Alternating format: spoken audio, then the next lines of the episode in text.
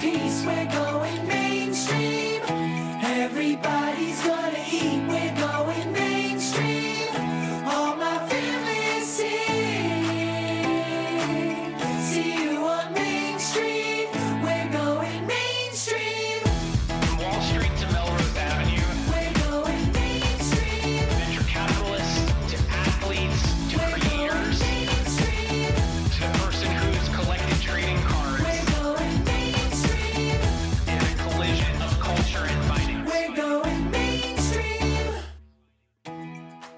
Today on the Alt Goes Mainstream podcast, we have the third podcast in a special three-part series with some of the titans in the alts world. We're partnering with CAIA, the leading global professional body in alternative investment credentialing programs, for a very special episode that dovetails with the release of their latest report on renewed professionalism and creating client-centered outcomes for the portfolio of the future. We're lucky enough to have Jenny Johnson, the C E O of Franklin Templeton, one of the world's largest asset managers with over one point five trillion A U M spread across a number of specialist managers, on today's episode of Alt Goes Mainstream. Jenny is the president and C E O of Franklin Templeton.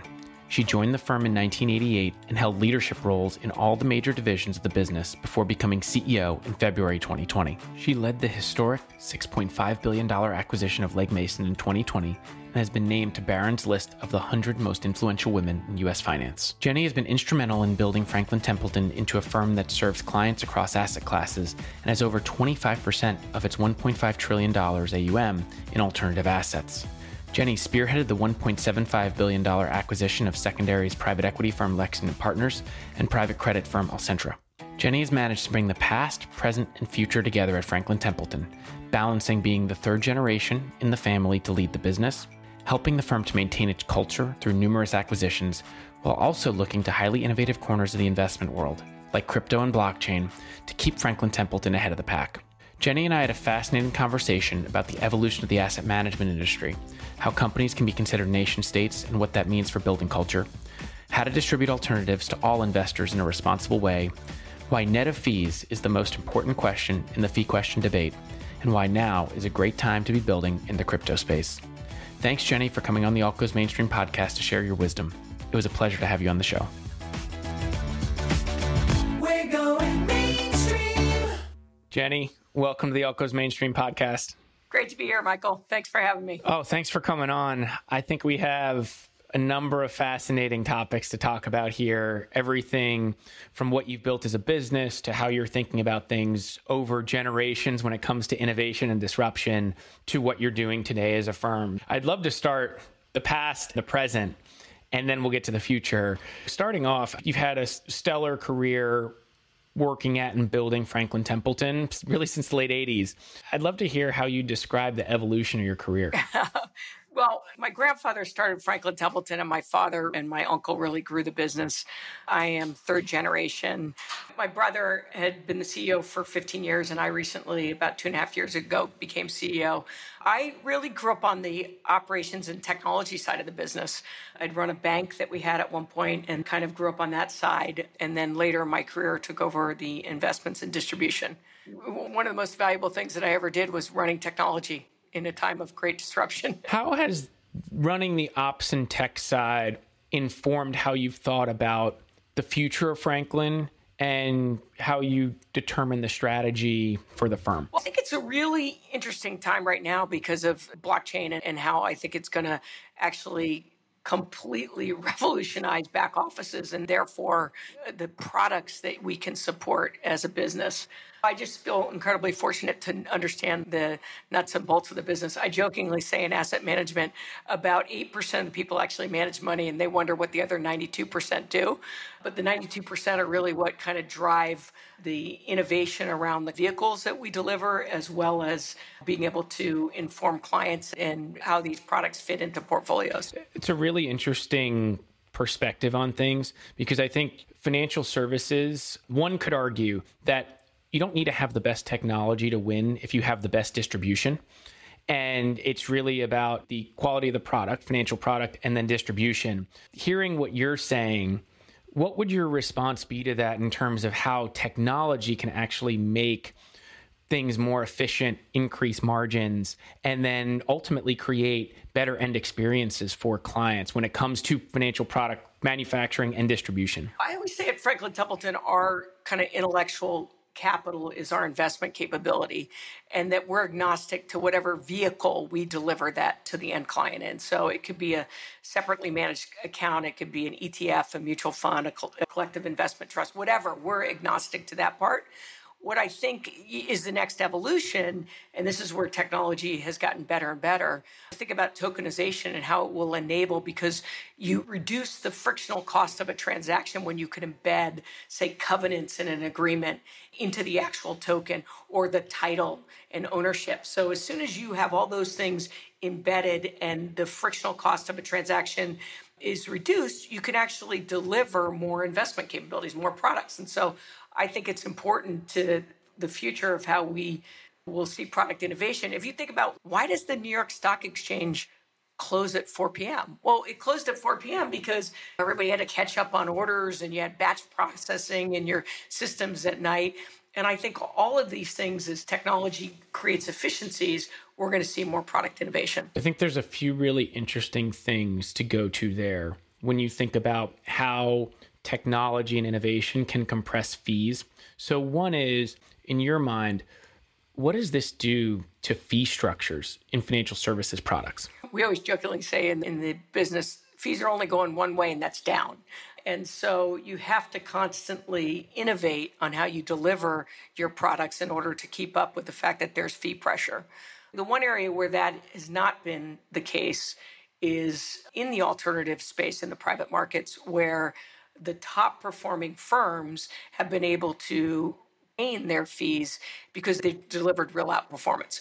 And it's pretty staggering that the top private equity firms have outperformed the bottom quartile by twenty percent a year. The top real estate firms have outperformed the bottom quartile by ten percent a year. And the top private credit firms have outperformed the bottom by five percent a year. So the top firms are oversubscribed and they just don't have fee pressure. But I think everywhere else in the industry, there's been more pressure. That brings me to the next question, which is if fees will compress in certain areas, but like you say, maybe not all, because interquartile spreads and dispersion between top quartile managers and bottom quartile managers matters even more in private markets.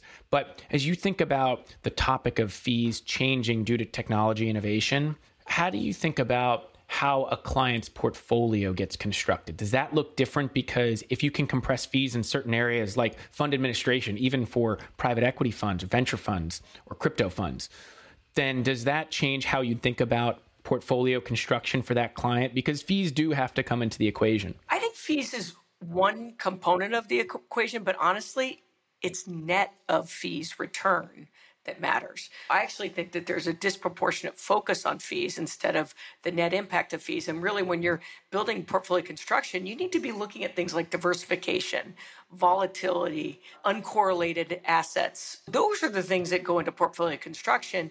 And you need to be fee aware and be focused on net of fees. And by the way, the same return over a ten-year period is not the same experience for an end client when you add volatility. So part of that equation of net of fees also includes things like volatility in there. It's a great segue into really what Franklin's specialty is, which is you're building a platform of independent specialist managers that you either build and train in-house or acquire, like you recently did with Lexington Partners, amongst others. How have you thought about constructing Franklin as a firm to do, like you say, help clients construct the best possible portfolios with best-in-class investment managers across all these different asset classes? So I'll use the analogy of being a chef and walking into a kitchen. We want to have the best stocked kitchen of ingredients and capabilities. And we can serve as the chef, or more often, we are delivering through an expert. So whether it's a sovereign wealth fund or a pension fund on the institutional side or a financial advisor on the wealth side, there's usually an end intermediary who is determining what the ultimate participant's desires are. We're now one point four trillion dollars in assets under management. We acquired, as you mentioned, Lexington Partners, which is a secondary P E firm. We also have Clarion Partners. They're about an eighty-two billion dollars real estate manager. Benefit Street Partners and Alcentra for private credit. We have a venture capital and hedge fund of funds, liquid alts. So about two hundred sixty billion dollars in alternatives. We're one of the top ten alternatives managers, which many people don't think of Franklin Templeton in that way. But it's because we see these trends that we think aren't going away, where private assets have become more and more important to portfolios. And we wanted to be able to just meet that trend with capabilities that our clients can pick from as they're constructing their portfolios. And then you asked the question about how do you keep the culture and how do you pick those firms? Culture matters. I always say when you're acquiring an asset manager, the investment banker is going to tell you why it's a good price and why it's a good strategic fit, but they never talk about culture. And the truth is deals live and die on whether the cultural fit. So we look at that as the most important. We spend a lot of time with the teams. And then we recognize that what are you buying when you buy an asset manager? You're buying people in their investment process. So leave it alone. Don't destroy the asset, the value of the asset you acquired. So we allow that to be defined by the various investment teams. One team might say, I need to have a trader sitting on my desk. That's really important to investment process. Others will say, I'll use the centralized global trading system because I like a trader to be geographically located with wherever those assets are. That's determined by the C I O and the investment team, the technology that they use. But at the center, we provide additional services like an investment data lake, where we think raw sources of data is going to be really important and A I is going to be very important to active managers where they source that. Data is really expensive. So if we can scrub it and make it available and the investment teams can use it as they please, they see that kind of value add that without scale, they wouldn't be able to do on their own.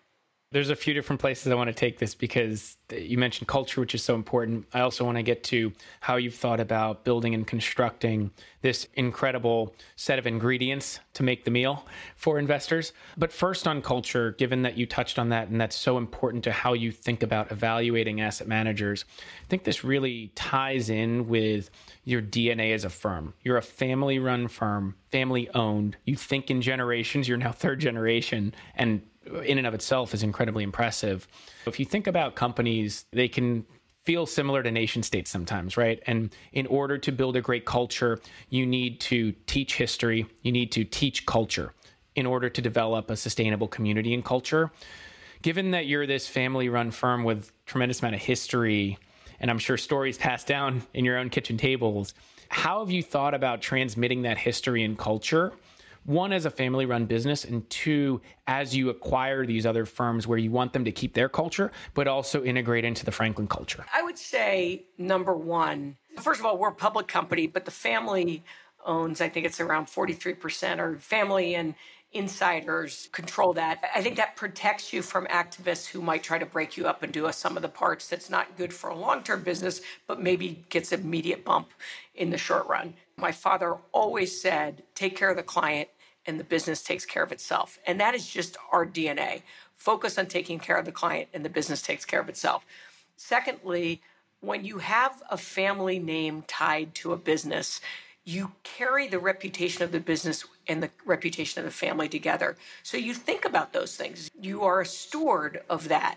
And so I think that's been built into our D N A. And then finally, I think one of the risks or difficulties of public company C E Os is there's such a pressure on quarterly earnings. And in times of great technological innovation, you have to invest in things. The efforts we're doing in digital assets probably won't really pay off for five years, but we need to be investing in them today. And so when you think in terms of generations, you're thinking about much longer term investments, and you're willing to put investment in that, even though it's not impacting the short term. That's fascinating. And it brings me to the point of when you think about bringing managers onto your platform or acquiring businesses, how do you evaluate those managers for culture and seeing if they have that same culture D N A that, that you espouse? I think you have to really talk to them about, when we did the Legg Mason deal, you weren't buying one company. We bought eight companies really in there. And we spent a lot more time with the leadership of the sub-investment companies, the C I Os and the C E Os of the sub-brands, to make sure that we were comfortable. And I think that's been key for us in every deal that we've done. There are deals that we thought were great price and a great strategic fit that we passed on because we felt like it wouldn't be a cultural match.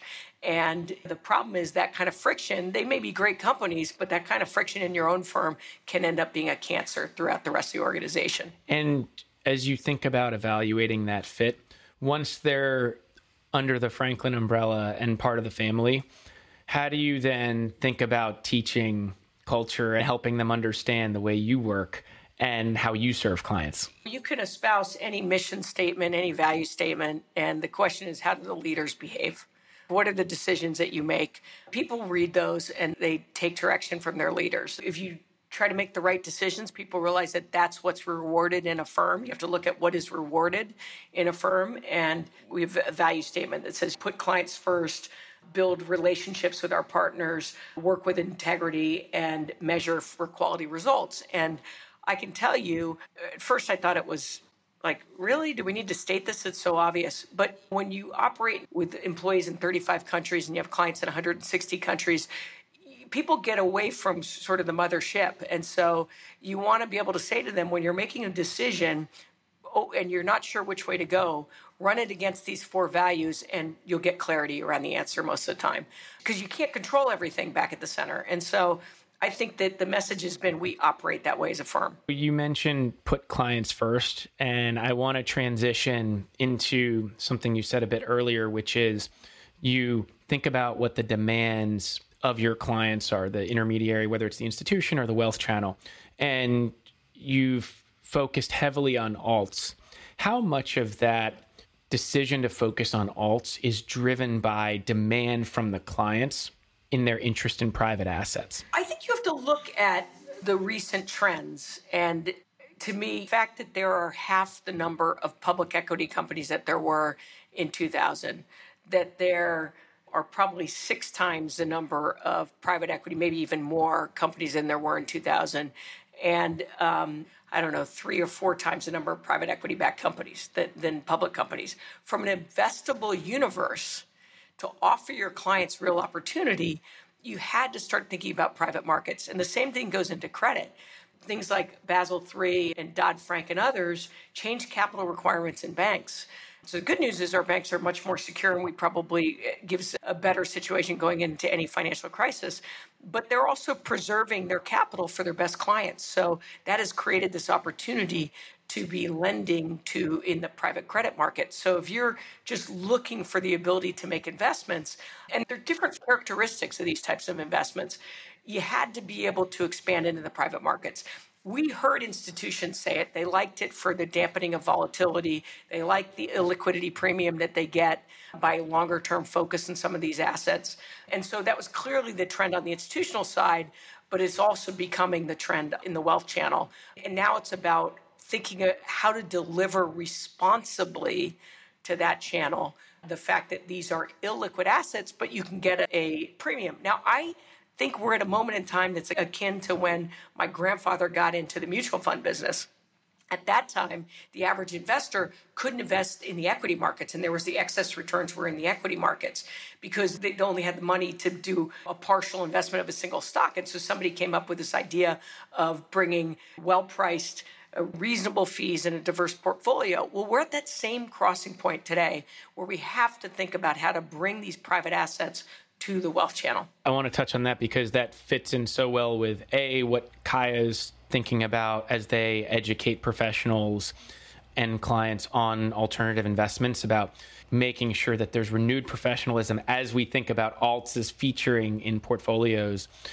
So you bring up some really important points, which is average investor hasn't traditionally had access to alts. Now they can, but you have to do it responsibly. What does that mean to you? It's interesting. I, and I often think that alts managers, because they're used to selling to big institutions that say, I know my cash flows, here's what it is, here's what I can absorb in illiquidity.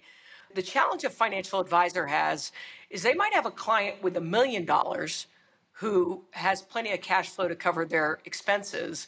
And that million dollars could be locked up, or percentage of it, locked up much more than a client that has twenty million dollars who's blowing through their portfolio and their savings. The advisor has to customize the solution for each portfolio of their client. And that's a lot more complicated. In that, you have to understand the real factor risks in whether it's private equity, private credit, private real estate. One is creating vehicles that have some component of liquidity. We have liquid alts. The problem is you give up some amount of return when you're in a fully daily liquid alts strategy, like a long-short fund or something like that. But the industry is rolling out things like interval funds, where you can get a certain amount of liquidity every quarter. I think it really comes down to the financial advisor saying, I am willing to allocate for each client different percentages, depending on my client's needs, to be able to capture this illiquidity premium. And I'm a big fan of four oh one k plans using managed accounts as being a great way to deliver this. Franklin Templeton ran a model where we allocated ten to thirty percent in a managed account to private real estate and private credit. We didn't even enter in with private equity. And we used the average returns, and it boosted net of fees a retirement account by one to three percent annually. You look at that compounded over a lifetime of savings, it's really significant. In the case of a four oh one k, one of the benefits is you have paychecks with flows always going into those funds that enable you to be able to pull money out when people need it. And for an individual borrower, there's often a, a lending mechanism for hardships. So I actually think that's just a natural way to do this. It seems like you're matching up the structure of a long-dated vehicle where you can't get liquidity necessarily, and which even in public markets, investors sometimes are their own worst enemies by selling too early. And it matches up a four oh one k or an illiquid vehicle effectively matches up well with the illiquid nature of many private assets. So in your mind, is that the true expression of Alt Goes Mainstream, where it's embedded in a product that anyone can have, not just the wealthiest individuals or institutions? I think it's probably the easiest one, and it's very hard, and I'll tell you why I think it's very hard to do, but it's the natural one and the one that will have the greatest immediate impact. The reason it's hard to do is there's so much focus in four oh one k plans on just fees, and that's where this conversation of net of fees. Well, guess which alts managers are going to be low fee? It's going to be the ones that are underperforming. And then you would have been better being in the public markets. So you got to get our arms around understanding that you're going to have to pay the higher fees to get the best performing managers in the alt space. That's a really important point when you think about the point of quality and how that relates to distribution. That's a topic I want to touch on because I think that is so important when you think about having products on your platform and then distributing those products. How do you think about what it means to be a high quality alternatives manager? And then how do you think the, about the distribution of that product or products and the responsibility that you have in accordance with what you were saying? First of all, what is the, the biggest characteristic of uh, alts manager or private manager? It's that the assets can be long dated and illiquid. Your client is giving up liquidity. So what are you giving them back for that? And oh, by the way, they're probably charging more. So I'd say the other thing is they're probably going to pay more. So what are you giving them back?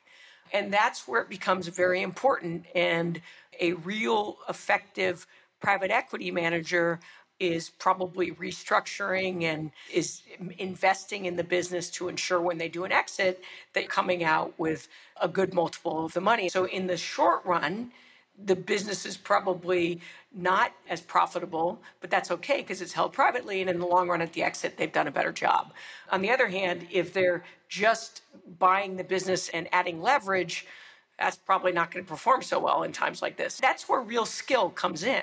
Private credit managers really having good underwriting, really knowing that you have a good sponsor network and non-sponsor network is as important as your credit underwriting. Those are all skills that you bring to be able to have the fact that you need to return something for your client giving up liquidity. And then I think that, again, it's been volatility and uncorrelated have been the expectations in these categories. I used to I looked askance at the idea that private equity didn't mark down as quickly as public assets, but actually, if you think about it, if you have private portfolio and a public portfolio, and there's times like this where the market drops and you need to meet obligations, you oversell your public markets. And so you probably do sell them at a distressed price, and that it's reasonable that your private markets are not marked down. And we see that. We see that private markets tend to lag by about six months and only get marked down by half of what a public market would have dropped at the bottom. It's an interesting point and one to think about as we're seeing tons of fintech innovation with all these platforms that are now distributing financial services products in the alt space. On that point, you mention on one hand, which is, I think is true, that the best managers in the alt space can command the highest fees. And they should. And to your point, net of fees is what matters. How do you reconcile that with the fact that those managers who are generally charging the highest fees are generally the most in-demand managers, are often oversubscribed or hard, if not impossible, to access? And yet you have these platforms who are trying to provide access to products in the alt space, either may not get access to those products, but still want to provide access to alts for many of these end clients, often wealth managers, intermediaries, and end clients, high net worth individuals, retail investors, et cetera. How do you reconcile those two things where best managers are often hard to access? Is it better that many clients then don't have access to alts at all if they're not getting the best managers, or should they still have access to alts? And how do we ultimately over time solve that problem? I think that access matters. That's what many wealth managers sell, is that they can get access to those top managers. And by the way, you could be in the first and second quartile and still far outperform net of fees public markets, in at least historically. We'll see how people run through a much choppier time here. But again, that's where longevity matters, where you don't have to make short-term decisions to protect your quarterly earnings that I think public companies sometimes fall into, and that you ensure you're investing for what the right term business is, and they have that benefit during these times. I think this is why using the right intermediaries to get access to those is really important. There's no question about that. You've thought about buttressing your firm's alts capabilities by buying various managers with different strategies. You mentioned Alcentra, great private credit firm, Lexington Partners, great secondaries firm. You've done work in the crypto space. You have your own V C fund. How have you thought about the productization of alts within Franklin Templeton? We think it's essential just by the nature of how we think it's a real permanent change where you're just not getting as many companies going public. And what's happening is, even though they go public, they're waiting much longer. In two thousand, granted, that was an anomaly, but companies were going public on average after three years. They're now nine to ten years. So that growth trajectory that used to be captured in I P Os, say in mutual funds, is now being captured in the private market. So figuring out ways to bring that back to the average investor is really important. We have approached it with, one, we want to make sure that we've bought or that we're building managers that can perform in the top quartiles. They have to be, Lexington Partners, I think, is the best secondary P E firm out there. Clarion Partners, I put them up against anybody, as in their performances stands by itself. And our private credit, the same, Alcentra and Benefit Street Partners. So we feel really fortunate that we have acquired really outstanding managers. Venture Capital Group actually grew out of our growth equity team based in Silicon Valley. And it was this recognition that companies were waiting so long and that we weren't getting those kind of I P O deals. You can invest up to fifteen percent in a mutual fund in private markets, private illiquid assets. We started to do some late stage venture deals within our mutual funds. And I have to tell you that one of the best things that is the deals that we stayed out of, because that team is embedded with the public equity team. So when eighty percent of exits in private equity are to other private equity firms, these guys have the discipline of saying, well, let me show you what the public company equivalents are valued at. And you can't justify. They'd say, we can't justify that pricing. And we stayed out of those deals. What then ended up happening is, as we started to do some of these private market venture deals, late stage, we had clients come to us and say, hey, will you actually run a venture fund? We'd love to invest with you running a venture venture fund. So then we ended up actually building our own funds. So my point there is, I think it's hard to build these things on your own unless you have a particular edge. We had that particular edge because our growth team is based in Silicon Valley. We have those relationships. And so it enabled us to grow it organically, whereas in other areas, we found it was better to acquire teams. What made you confident that you had these capabilities internally versus just trying to outsource or buy a manager in the venture space? I think it's actually really hard to buy alternatives. We've been fortunate in the ones that we've acquired. There's always been a reason why somebody was exiting, because I always say they have more information than you do, so you have to ask why they're selling. But I think in the venture space, we actually found, to be honest, some of our early investors liked the fact that we have a different model in that our venture group sits with our public equity team. So as I said, we initially got into it by getting into some of these late stage deals in mutual funds. And then when we started to look at our own track record in the space, we were like, hey, we're actually really good at this. And then when I think that's where some clients recognize that.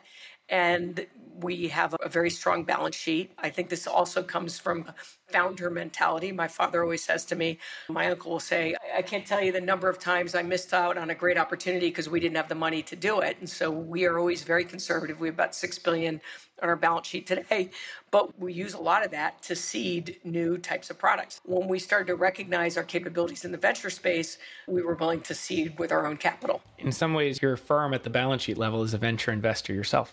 Yeah. Backing, backing businesses to build internally or figure out if that makes sense. And on that point, you've been very innovative as you've thought about kind of the, the frontier of asset management, the frontier of alts. What excites you most about the future of alts? Well, I do think that it is a permanent shift right now into more private, both credit. I think real estate had kind of been there, but real estate as well, and then private equity. I don't think this is just a function of the massive liquidity that's been created. I think it's accelerated because of this last decade of central bank easing. But I think it's a pretty permanent shift. Delivering investment capabilities and having that full spectrum is really exciting. And then I think the massive opportunity is bringing that. And to me, it fires me up. As I said, it's the roots of my grandfather getting in this business to bring mutual funds and equities to the average investor. Now it's thinking about ways to responsibly bring these alternatives to that average investor. And Franklin Templeton, at our roots, is really understanding that investor. I think we've got the great combination of tremendous alternative managers with the distribution, the education, and the support to that channel. We've worked with CAIA on helping build out and training our own salespeople on how to think about it. We have two hundred people out there in the field helping advisors to understand how they should think about it. We actually created a new distribution team of specialists who work with our two hundred portfolio consultants in the field that can go really deep into each category, whether it's private credit, private equity, secondary P E, real estate. In that channel, it's much more hand-to-hand combat. We have the Franklin Templeton Academy to help educate. We have the sales force and the scale and the sales force and the relationships in that channel to be able to bring in the education. And often I hear advisors say, not only do I need you to educate me, but I need you to help me educate my client so they're comfortable with it. And that's so different than traditional sales of an alts manager into the institutional channel. What advice would you give a salesperson in the alt space selling to this new crop of investors who now has access to alts? Listen, I think you have to really have an in-depth understanding. And that's where I, I've been supportive of CAIA in this space, because they're really trying to help educate people and understanding the nuances of investments here versus traditional investments. And I think it's really important because these things have to perform as described. Everybody performs well in a good, strong bull momentum market. It's times like now that there are promises in this space that you got to make sure that the assets are delivering that. How do you think both people who are on the distribution side as well as intermediaries like wealth managers should balance the need for thinking about safety in the sense of it's easier to go with a brand name versus in areas like crypto or venture, where this concept of emerging managers has taken hold, and now institutions allocate to them. I know fund of funds have a reason for existing in that arena because they provide access in a diversified way and in a way that institutions can actually take down smaller allocations to individual managers. But how should those intermediaries or those selling financial products in the alt space think about that balance of the brand name manager who may be fine but not generate the best returns versus, in some cases, emerging managers, because they have smaller funds, generating better returns? I feel like people get the best of both worlds with us because we have eighteen independent investment teams that are completely independent. So you get the benefit of a boutique manager with the scale and the fact that the risk management is both embedded in the investment process, but you can bet at the top of the house, we're looking at it too, because if one of our investment teams does something that is not consistent with what they've stated to the client they want to do, that is a reputational risk to the firm and to me personally. We're very focused on making sure that you have those investments and those safeties, that for clients, there's a comfort in knowing Franklin Templeton is celebrating seventy-five years, and they did it because they do focus on what's right with a client and evolve with a client, and yet they get that independence. You can pick from as many of our managers, and they are completely independent. Even in our fixed income world, we had one team that really felt inflation was a bit more transitory and another team that felt the Fed was way behind the curve. We love the fact that we have teams that don't agree, and we can bring those capabilities to clients depending on the client's views. Interesting. That, that's fascinating as you think about the construction of this platform of independent specialist managers. On that point, are there other areas that you're looking to add that you can share? I know you're starting to think about the crypto space, or have thought about the crypto space a lot. Are there other areas you want to add to the platform as you think about the evolution of asset management in the alt space? Let me first say that I think in the crypto space that we're probably ahead of most. We have a tokenized money market fund that was S E C approved, and we worked with the S E C. I have to tell you, they were incredibly engaged in the process. We launched that about eighteen months ago, I think. We are node validators for, I think, five different platforms. We have a venture capital fund. We have launched Maze through a partner called Eaglebrook, where we can deliver to advisors researched, active research coin portfolios as well as passive portfolios. So I feel really good with where we are in the digital asset space. If there's one thing that we feel we need to fill out, it would be infrastructure. When I think about the alt space, infrastructure has become a category on its own. We don't really have anything there. That would be an interesting one for us. And then the others would be ensuring we have a truly global platform. Lexington Partners and secondary P E is very global. Clarion Partners tends to be more mostly U S, some European, not a lot of Asia. So from a global real estate perspective, if it's something made sense in Asia, that would be interesting. And again, on the private credit, we sort of have U S and Europe covered. Uh, there's not a lot of private credit in Asia, but I think that'll evolve over time too. How do you split your time thinking about the more traditional alt strategies versus the alt-alt strategies, I call them? I've kind of bucket alts into two categories, and both are important and both are massive. But I think about in the alt-alt category, crypto, and you spend a lot of time thinking about that. So how do you balance thinking about these areas of massive trillions of dollars of A U M, like real estate, credit, infrastructure, and also thinking about the growing ones with significant potential for T A M exposure? I guess I would describe it a little differently. I have kind of put a stake in the ground to say, all right, how should I think about allocating my time?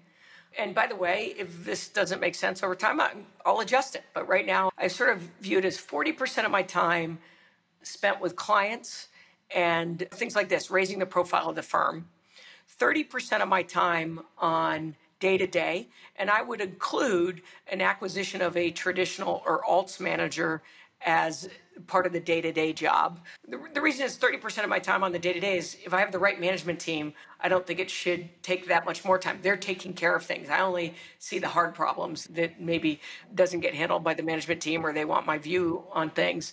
And then thirty percent of my time on disruption. And I would put digital assets as one category of disruption that I think is really significant and important to focus on, because I think it not only has potential in the product development area, I think is actually disruptive to traditional ways in which companies are launched. and disruptive potentially to traditional equity markets.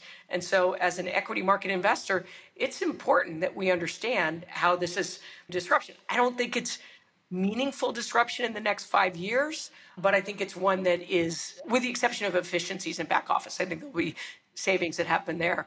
But I think it is going to be very, very disruptive. Your face lights up when you talk about crypto, and you've been incredibly innovative in this space. We're now in a current market environment that's very challenging for crypto, but yet it's weathered multiple cycles.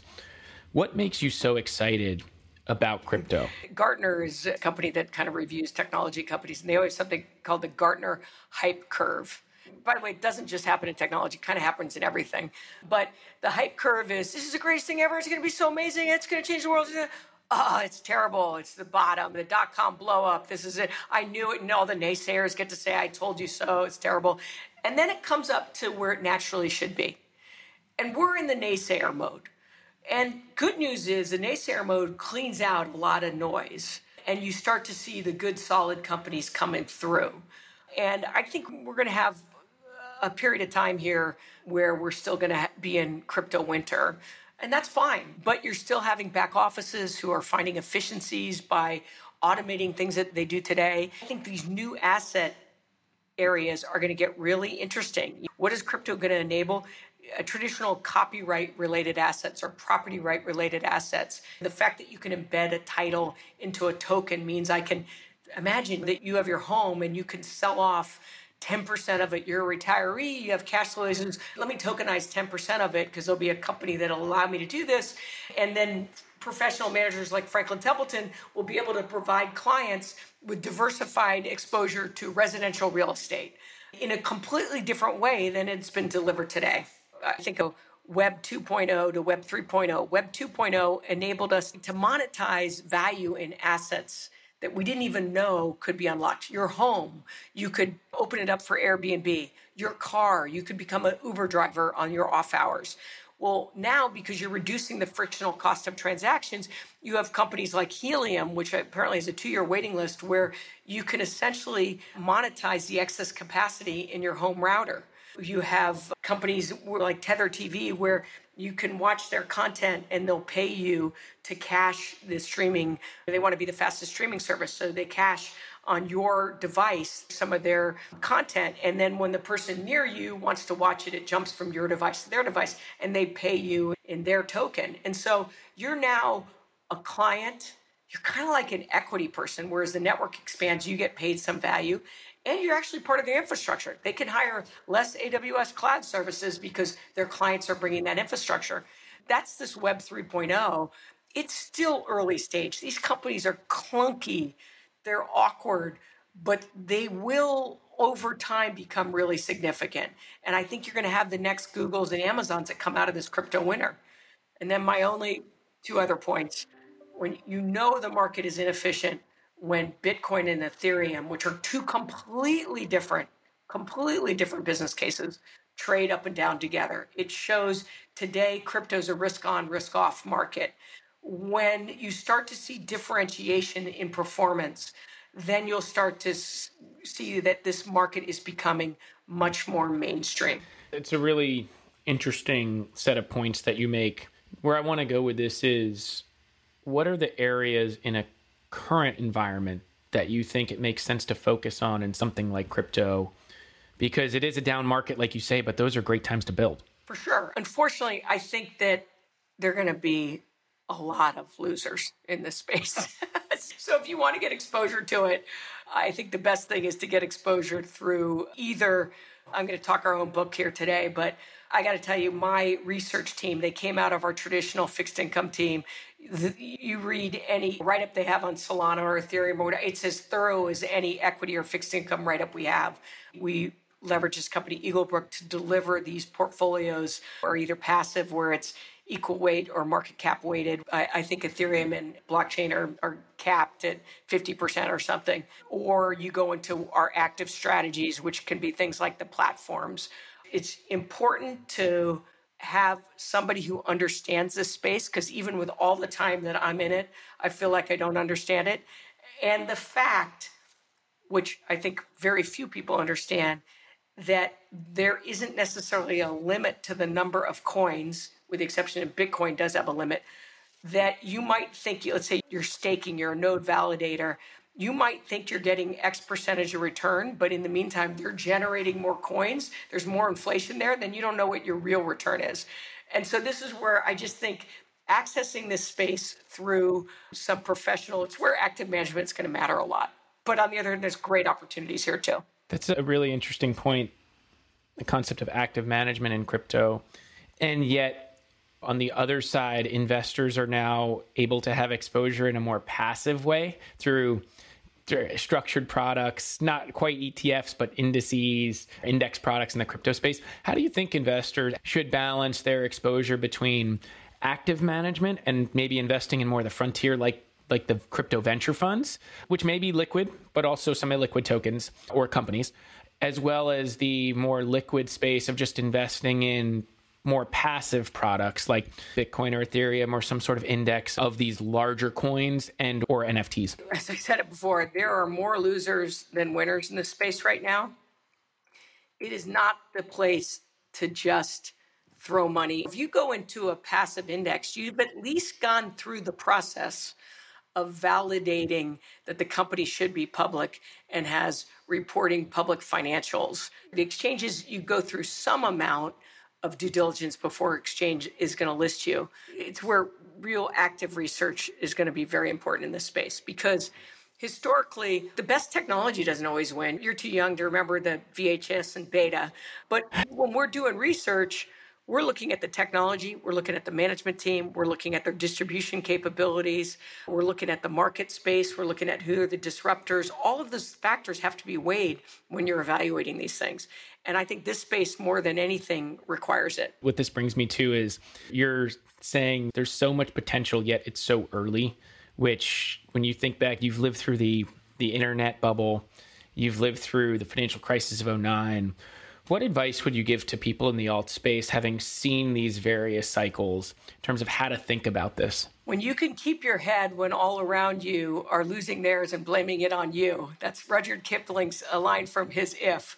These are really hard times for investment people, because oftentimes, especially in the wealth channel, there's a lack of understanding of what's going on. It's going to be a difficult time here. The consumer's still been strong. The markets have come down. Companies haven't changed their earnings. I think we still got a bumpy road ahead of us. This is where looking for good, solid companies, sticking to good underwriting, but also not being afraid to deploy capital, because in these markets, this is some of the best opportunity to deploy capital, but deploy it smartly. So I say keep your head, keep focused, and continue to do what you have done to get yourself here and be successful. On the topic of deploying capital smartly, it's a question I always ask every guest as the last question on the podcast, and it's, what is your favorite or most interesting alternative investment? Oh my gosh. I, right now, I've just become passionate about secondary P E, because I, this is unfair. It's a little bit like I have a bunch of children and I'm telling you now a favorite child. So that's totally unfair. But I can tell you why it's the time for private credit. I can tell you why it's the time for private real estate. In the case of secondary P E, I think that people...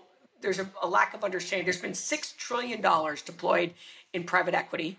There's been one hundred ten billion dollars about deployed in secondary P E, with about another one hundred forty billion dollars raised. And what happens in times of this kind of market dislocation is you're sitting there, you're an institution, you have an investment mandate, your alts and your private assets aren't allowed to exceed X, maybe it's twenty, twenty-five percent, and you've got some range in there. Meanwhile, your public equity and your public fixed income has dropped dramatically. You needed to come up with liquidity. You pulled it from your public category. Suddenly, you're breaching that covenant. Those institutions will call up the Lexington Partners and say, I need you to take a billion dollars off of my balance sheet in thirty days.